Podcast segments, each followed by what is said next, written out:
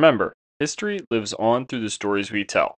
I'm Peter, and this is Who Died Today, the podcast that explores the lives of famous individuals on the day they passed away. Today, we're delving into the extraordinary life of Dr. Seuss, a beloved children's author and illustrator whose imaginative tales have captivated readers of all ages for decades. Today marks the 31st anniversary of his death.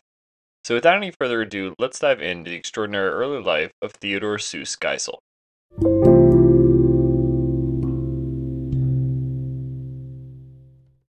Part 1 Springfield Beginnings and the Birth of a Creative Mind, 1904 to 1925. The early 20th century in Springfield, Massachusetts was a time of bustling industry and community spirit.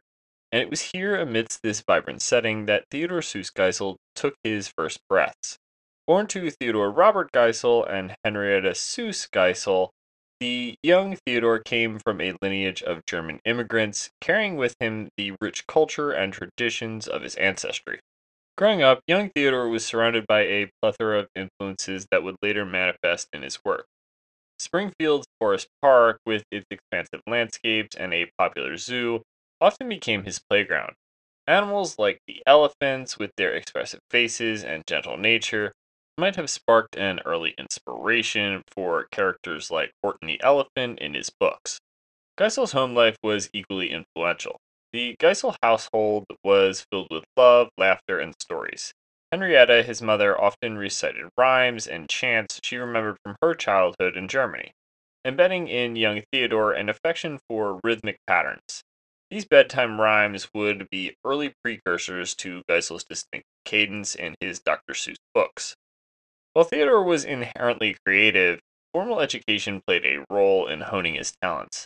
At Central High School in Springfield, he was active in various clubs and often contributed cartoons and articles to the school paper. His wit and humor were evident even then, with peers and teachers acknowledging his knack for storytelling. College days at Dartmouth further shaped Geisel's identity. As editor of the college's humor magazine, Jack O' Lantern, he found a platform to express his views, craft narratives, and developed a distinct style.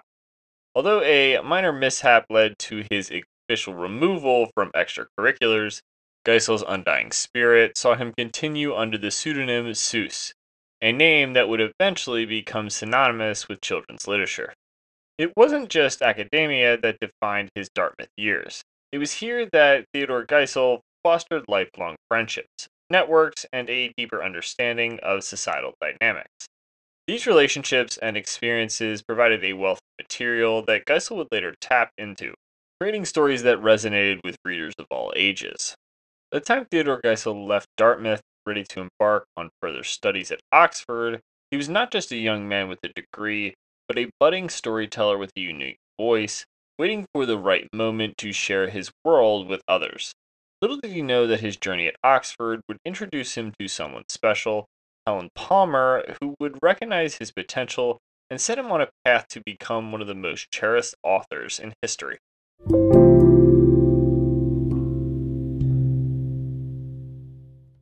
Part 2 From Oxford Sketches to the World of Advertising, 1925 to 1937. The University of Oxford in England, a prestigious institution with its Gothic architecture and distinguished scholars, may seem an unlikely place for the whimsical mind of Theodor Seuss Geisel. Yet it was here that pivotal moments of his early career took shape. Initially enrolled to study English literature at Oxford, Geisel quickly found that his heart was more attuned to drawing than to the intricacies of linguistic studies.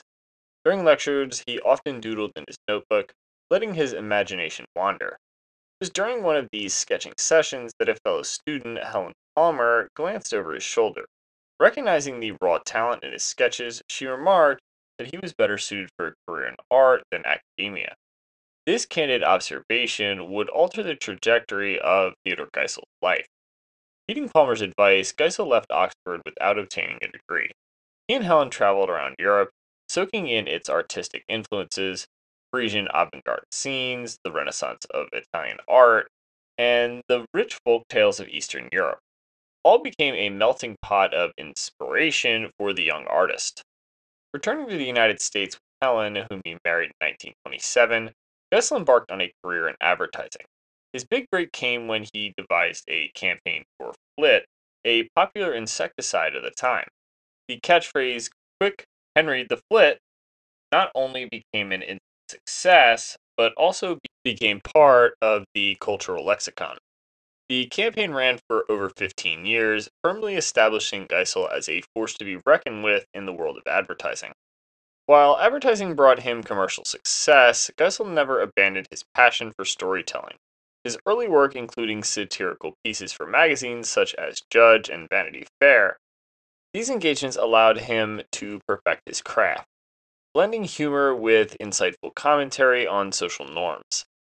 Despite the Great Depression, the 1930s became a transformative decade for Theodor Geisel. Beyond the busy world of ads, he began to venture into children's literature.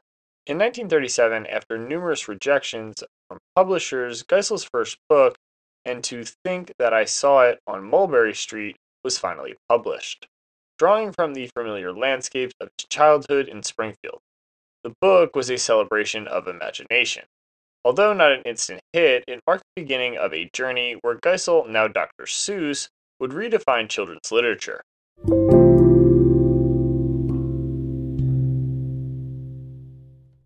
Part 3 Dr. Seuss Finds His Voice Reinventing Children's Literature, 1938 to 1956. As the world teetered on the brink of another global conflict, Theodor Seuss Geisel faced his own internal battles. While his debut book marked the birth of Dr. Seuss, the true essence of what that moniker would come to represent was still forming.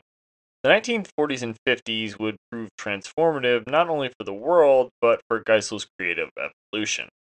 During World War II, Geisel temporarily shelved children's literature to contribute to the war effort.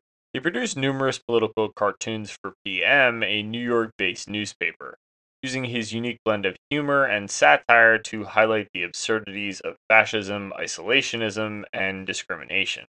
His work at the time was marked by a distinct edge, unafraid to engage with the socio political climate of the era. Additionally, Geisel took on a more direct role in the war effort by working with Frank Capra's Signal Corps, creating animated training films for soldiers. This period saw him collaborating with legendary figures such as Chuck Jones, with whom he would later produce the iconic How the Grinch Stole Christmas animated special. Post war America brought a wave of transformation. The suburbs expanded, televisions became household staples, and the baby boom generation emerged. Sensing the zeitgeist, Dr. Seuss sought to address the changing needs of children's literature. 1954 marked a critical juncture. A report titled Why Johnny Can't Read by Rudolf Flesch criticized the dull nature of children's reading primers. The criticism caught the attention of William Spaulding, the director of the education division at Houghton Mifflin. He challenged Geisel to craft a book using only 250 distinct words from a list of 348. The result? The Cat in the Hat. A work that not only adhered to the constraints, but exploded with creativity, whimsy, and vitality. The Cat in the Hat was revolutionary. It combined simple words with rhythmic verses, captivating illustrations, and a dash of mischief. Children who were once reluctant readers now clung to its pages, eager to explore the adventures of the mischievous cat and his iconic hat. The book's success led to the creation of Beginner Books, a series helmed by Geisel and his wife Helen, aimed at nurturing young readers. This era saw Dr. Seuss producing some of his most celebrated works, including Green Eggs and Ham, Horton Hears a Who, and One Fish, Two Fish, Red Fish, Blue Fish. These stories transcended mere entertainment. Beneath the playful verses and fantastical characters lay profound messages about acceptance, perseverance, and open mindedness.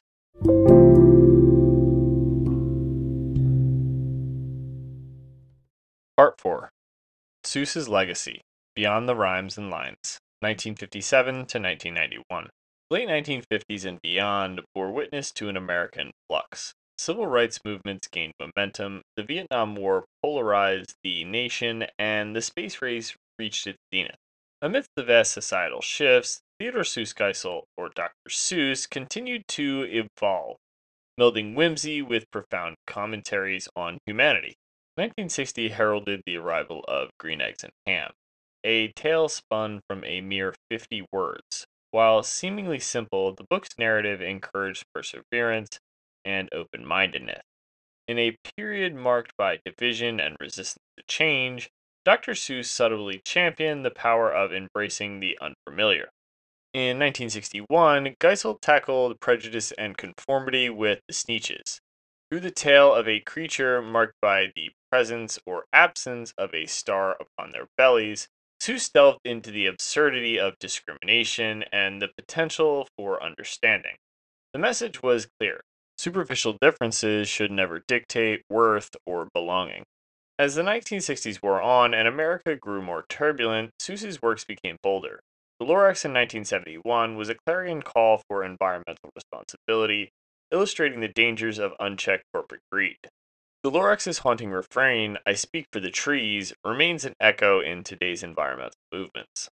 Though Seuss's books were predominantly for children, their reach and influence were boundless. His ability to distill complex themes into relatable tales made them equally resonant with adults. Many found solace in his words during times of personal or societal upheaval. Apart from literature, Seuss's influence permeated other media. The 1966 animated adaptation of How the Grinch Stole Christmas became an annual holiday staple. His characters found their way into commercials, merchandise, and even theme park attractions. However, life wasn't without its struggles. Personal struggles, including the death of his wife Helen in 1967, weighed heavily on Theodor Geisel. Yet, adversity often catalyzed creativity. Just two years after Helen's passing, he married Audrey Stone Dimond, who became a steadfast supporter of his work and vision. Dr. Seuss's final book, Oh the Places You'll Go, in 1990, was a fitting culmination of his illustrious career. It wasn't just a book for children, but a guide for all ages, offering wisdom on the journey of life and the limitless potential within. On September 24, 1991, Theodor Seuss Geisel passed away, but Dr. Seuss's legacy was immortal. His 60 plus books have been translated into dozens of languages, selling over 600 million copies worldwide. Awards, honorary degrees, and a star on the Hollywood Walk of Fame testify to his influence.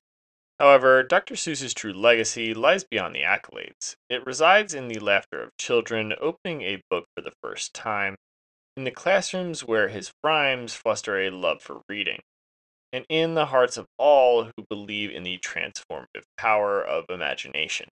The final pages of Geisel's life closed, but the world of Dr. Seuss remains evergreen a testament to a man who dared to dream differently and, in doing so, reshape the landscape of children's literature forever. And that brings us to the end of today's episode on Dr. Seuss, a beloved children's author and illustrator. He's also who died today, September 24th. Additionally, if you enjoyed today's episode and want a visual of what Dr. Seuss looked like, please follow our Instagram, who period died period today. Lastly, make sure to rate us wherever you're listening and share with friends and family. Join us next time on Who Died Today as we explore the life of another remarkable individual who made a lasting and indelible mark on history. I'm your host, Peter, and thank you for listening.